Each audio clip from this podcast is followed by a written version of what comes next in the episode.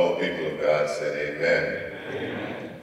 How blessed of God we are to be in this particular place at this particular time. To know today that we are not here by accident, nor are we here by some cosmic coincidence, but it is God, through his divine providence, that again allows our destinies to intertwine. How we thank God for the marvelous gift of his son, Jesus the Christ, who is both Savior and Lord. Uh, allow me kind of get my bearings. This is the largest group I've preached to in the last eight months. As a matter of fact, this is the only group I've preached to the last eight months. And it is an honor, and for those of you who are joining us virtually, it is an honor. Thank you, Dr. Gregory, for the kindness of your introduction. What Dr. Gregory did not tell you is that we both came here, arrived on the same day, and uh, after about five years for me in a three-year program, I wanted to get everything that the school had to offer. Someone informed me that Dr. Gregory was getting paid to stay here, while it was costing me to stay here, and that just didn't seem fair, so I went ahead and graduated. But he has been an amazing friend and invested much of my life to be here. Dr. Hunter, who is a friend of uh, profound intimacy and long standing. I'm grateful for the multiplicity of his gifts uh, to our dean in his absence, who called me and we were praying for him. Grateful for his friendship. See, my former dean, uh, my degree has two names at the bottom, and both are David Garland. And I'm grateful for him. He was the dean and the interim president. And to this preaching staff, to this cohort of preachers who I get to preach with, and to you, my brothers and sisters in the Lord. What a joy and an honor it is to be here. I want to quote uh, two significant preachers. One, uh, whenever Dr. William Augustus Jones was given an honor like you've given me to preach here, he would say that this will occupy a prominent place in the museum of my memory, and, and this shall. The other is Pope Francis when he was uh, selected, elected to be the Pope on the ride back with, with the cardinals who had elected him. He said, may God forgive you for what you have just done. I, I am somewhat betwixt and between. Just to have Reverend Jones and to have Reverend McIver. Thank you so much. My nephew Sam is here. Thank you. Now for the task at hand. A few scattered remarks and I will bid you good morning. It was my father who has now shuffled off this mortal coil and now sleeps listening for the trump of God, who helped me to understand what our text shares with us today. Some years ago, when I was living in Crockett, Texas, I had a car, some car work done in Bryan, Texas. It was close to home, and as I drove over at that time, I was driving a Lincoln Town car, Funny thing about town cars is that in the back of them, they had air shocks. There's a button under the trunk that you push. And once you push that button, uh, you can raise the car and lower it. That is the extent of uh, my mechanic knowledge. Apparently, the people at the mechanic shop where I work didn't know this because I heard a large explosion in the back, a pop. They were standing around laughing, and the owner of the establishment came to tell me that they had popped one of the air shocks. They would have to order it. And uh, he let me have a car. It's the middle of August in Central Texas. That car did not have air conditioning.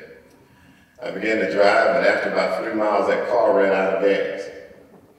I got some gas. I thought about some things that Paul didn't write. And um, I come back the next day to pick up my car. And the gentleman said, well, what about my bill? What about what you owe me? I said, now, you don't want me to give you what I owe you. I, he said, no, you're going to pay me. I said, I'm not. Give me my keys. He said, well, I'll take you to court. I said, you do what you have to do. I go back to. I call my father. My father, I said, Dad, I need you to meet me on this particular day. I'm going to be in Bryan. I don't know what's going to happen, but if anything happens, I want you to take my car. We arrive for court. Uh, and when we arrived, my father looks at the man and says, can I just pay for this now and it all go away? And I had what I thought was my righteous indignation said, Daddy, I'm not going to pay. I told you I'm not going to pay. He said, I didn't ask you to pay. I'm going to pay. I said, Dad, I just, he said, do you know how long I had my name before I gave it to you? He said, I've never been in jail. None of your brothers and sisters have been in jail. And I'm not going to let you mess up my name so you can prove the point. I guess my father was leading me in the path of righteousness for his name's sake, I imagine. But my father said to me, in essence, that even though your journey began with you, your story does not begin with you. That you are a part of a larger narrative, that you are a chapter in a story that was being written when you got here. And I refuse to let you mess up the story to prove a point. And I'm a part of something greater, something that began before. As we celebrate the history of black preaching, one looks at this text and now sees Joseph as he is not just in the second half, he's in the final his life. He feels on his shoulder the chilly fingers of death, and his face the chilly mist of Jordan beckoning him to come. But before he leaves, in this place of privilege where he now sits, he calls in his brothers and say to him, I need you to make me a promise that, that when the Lord takes us to our home, you won't leave my bones. I want to suggest to each of us that each of us has some intangible, invaluable investments that the saints who have died have made in us. We, we are stewards of those bones. One wonders why does Joseph, understanding that the Jewish culture understood bones to be the symbol of their life after, and they would take them, why would he request that they take his bones? I want to suggest that maybe Joseph understands that, that, that oppressed people need coping skills. That really people who are aliens need coping skills as they journey from where they are to where their homeland is. I want you to take my bones because you're going to need them. And he understands that we all carry something, and we get to decide whether what we carry is bones or baggage. You, you, you, you get to carry whether you decide they're going to be bones or baggage because bones are those intangible and valuable investments that have been made in us but baggage of those things, those hurts we remember that tend to harm and hinder and hamper us, those things that keep us stuck back, those things that hold us hostage if we're not careful. What, what do you carry? Bones of baggage. Bones remind us of how God has helped us. Baggage tells us how people hurt us. Bones are used by God to perfect us. Baggage will pervert us. Bones are what we have in us that fortify us for the task before us. And if we're not careful, baggage will make us fold. And, and sometimes, because our hearts can be so small, there's not enough room to carry bones or baggage. What do you carry?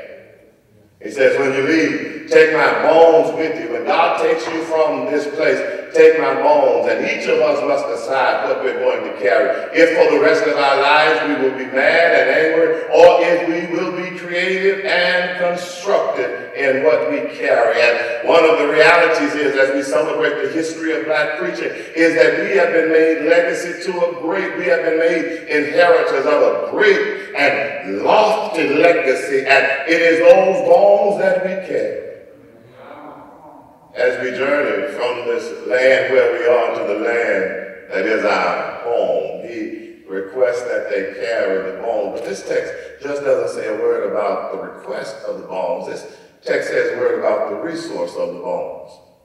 Well, why, why, why, why does he want them to carry his bones? I, he wants them to carry his bones so that when they leave, bones are a symbol of our heritage. They are a reminder of what God has done.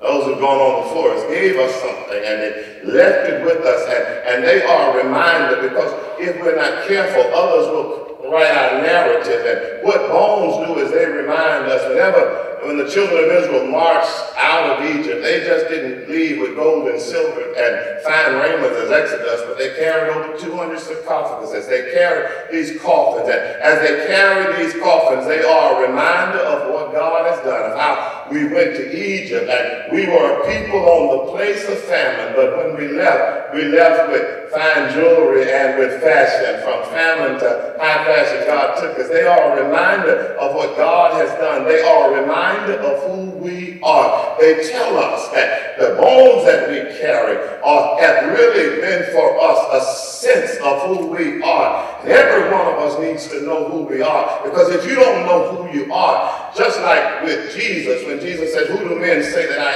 am? Some spoke of their expectations. We're looking for Elijah to come back. Some spoke of their experience, but, but you've got to give them your true essence and don't allow others to project on you who they know from experience or from expectations, but let them know who you are from your essence. These bones will remind you that you are the people who God had down in Egypt land, and when they tried to destroy you, you had to make brick without straw. Yet the Lord brought you out stronger than when you went in. They are a sense of heritage.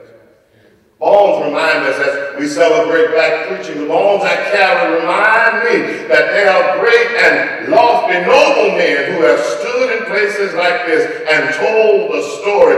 And they did it with a sense of identity. Because when others thought black preaching was something to be uh, scoffed or at best studied, it was cute and interesting. No, they, they told a gospel story. They, they, they mastered languages and they had such a magnificent way of sharing that story. It is a reminder of who we are. It is our sense of heritage. But bones just don't teach us our heritage. They give us hope.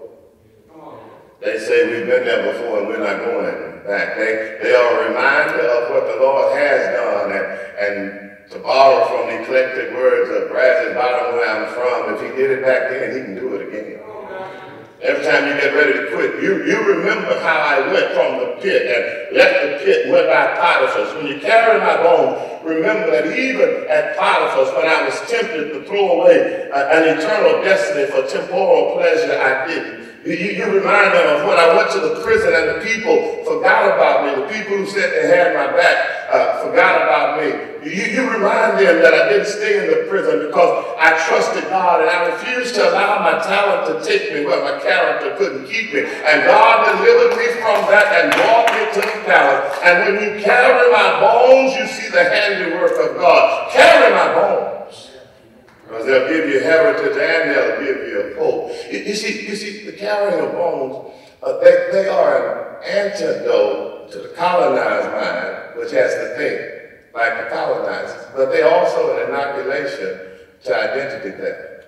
Not, not, not, not the taking of, of, of our social security numbers, the identity theft that Asa Hilliard talks about. But Asa Hilliard, that noted black sociologist was going on uh, Dr. Said he was watching, and as he was watching, he was seeing how they made a sheepdog.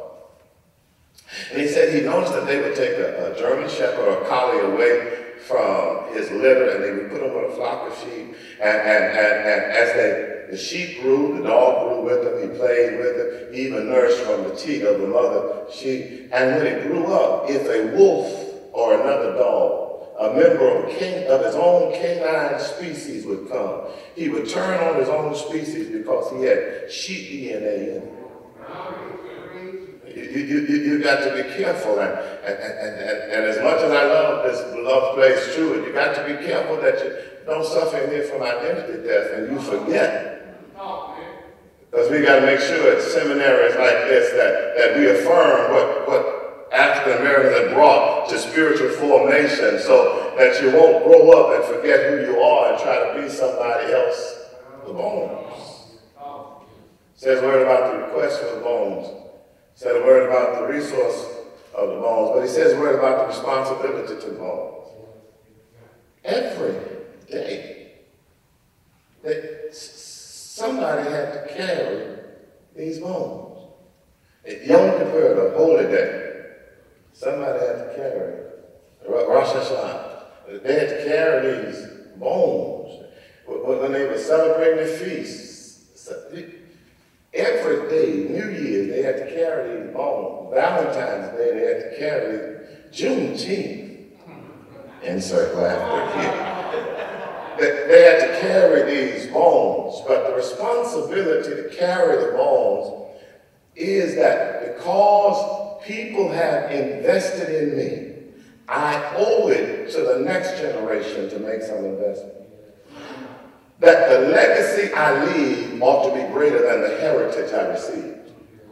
And I've got to carry these bones. I, I have a responsibility to, to the bones because, because I, am not standing here alone. I, there, there, there are some preachers that, that, whose voices I hear. I'm, I'm not here by myself. Their, their voices are in my ear and their visages before my view. And, and, and, the great history of black preacher, Gardner Taylor, Caesar Clark, those of us from Texas, and Manuel Scott, the William Augustus Jones, even Paul Powell, the eponymous namesake for this chapel who invested in me, I carry his bones.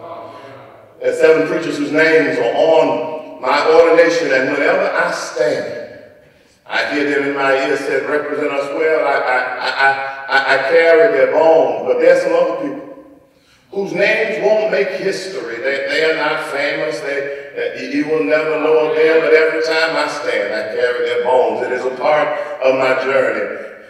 People you don't know, Miss, Miss Adele Carroll, who would pray for me over Sunday school, helped me with my first Sunday school class because she knew that the Lord had something for me. Miss Rosalie Samuel, who not only would send me a letter every uh, week at the University of Texas with $5 in it, but when I first started preaching, she took me to an S&H Green Stamp Redemption Center and bought me an attache case so I could look like the big preachers. I carry her bone. Miss Fannie Lewis, who at the installation at my first church said, we prayed for you. We knew the Lord. You, you, were, you, you was a booger growing up, but we prayed for you. We, we knew the Lord had his hands on you. Old man Banks, who said to my daddy, let him trust him with me, buddy. I, I'll make sure that boy be right. I, I carry their bones. I, I, I, look like I'm here by myself, but I'm surrounded by bones. I, I, I, I'm infused with the bones. There's some people in your life who when others gave up on you, they believed in you. There's some people, a Sunday school teacher somewhere, a vacation Bible school, and you must represent them well. As you sit in this seminary, you are not here alone. There's some bones you're carrying. There's some investments people made in you. Arthur and Irma Atchison, who now sleep beneath the silent sod. Every time I stand, I, I carry my parents' bone. My grandparents say to me, speak well, represent us because I carry their bones. And I got a responsibility to make sure that those bones yet remain. For generations who come, I'm sitting under shade trees that I didn't plant. I'm, I'm, I'm, I'm carrying some bones. As I think of them even now, my heart is warmed by the fact that they gave an intangible, invaluable investment. Said, we're trusting you with our bones. Yeah. One, of, one of the men whose bones we carried, T.W. Berry, as T.W. Berry, Pastor Crockett, tells the story of his Aunt, Aunt Sarah. His Aunt Sarah was well into her 80s, and uh, as she was out one day, she was planting peach trees. One of the neighbors called over from the fence, and I said, why is you planting peach trees? You never will eat peaches off those trees. Said as Aunt Sarah said to the lady, baby, I've been eating peaches off trees I ain't planted my whole life. I'm due to plant some. I have a responsibility to the bones to make sure that those who come after me get to receive some bones. This text has a word about the request for the bones. This text has a word about the resource of the bones. This text has a word about the responsibility to the bones. But it concludes with a word about the resurrection of the bones. You, you know, we don't, we don't give much credit to Joseph for theological uh, contributions. He's almost a holy hiccup right there, you know. We, But, but it is Joseph who introduces us to this triumvirate God, the God of Abraham, Isaac, and Jacob. The first time we get that, Joseph tells us. What is interesting is Joseph is not struggling. Joseph is in a place of privilege. But Joseph says, don't leave me Joseph would have us to understand, and on this history of black preaching, it's a good, as we celebrate black preaching, Joseph said, don't ever uh, forsake a place of promise just because you're in a place of privilege. The mistake we make is to think that this place of privilege is our place of promise. I'm here at Pharaoh's side, but this ain't the promise. No. God promised the land, and when you leave this privileged place, take me to the promised place. Some 400 years later. This text has an interesting thing about the life of Joseph. It said that Joseph died, he wasn't born, given a funeral. Children of Israel get ready to move as he told them God would. They move and take him and uh, take his body, and 400 years later, they bury him in a place of Shechem. My dear, David Garland said something I've never forgotten. He said, graveyards remind us how temporary life is. Jesus reminds us of how temporary graveyards are. Joseph is a reminder that even buried bones are going to get up one day. That they take his bones and they take him to the place of promise. And if there's anything that's evident in African American preaching is that you don't finish until you go by the cross. This is Joseph, this Christ type, reminds us that these sufferings that we have, these bones that we carry, we will carry them and one day they will bring us in. They will lay us in a grave, but it is only a borrowed grave because each of us must carry our bones until that day when the trump of God shall sound. And like our Christ, we're going to be resurrected again. That's the good news. That the bones will be resurrected. I bid you good evening by telling you it is my privilege to carry these bones. I will carry them as trophies until I reach that place. To borrow from the beautiful words of Gardner Taylor, when my feet shall strike shores of everlasting deliverance, and I stroll down the boulevards of gold, and at his feet surrender my commission. When this world is over, and when my Lord shall say to me, It is finished and well done, I'll place my bones at his feet.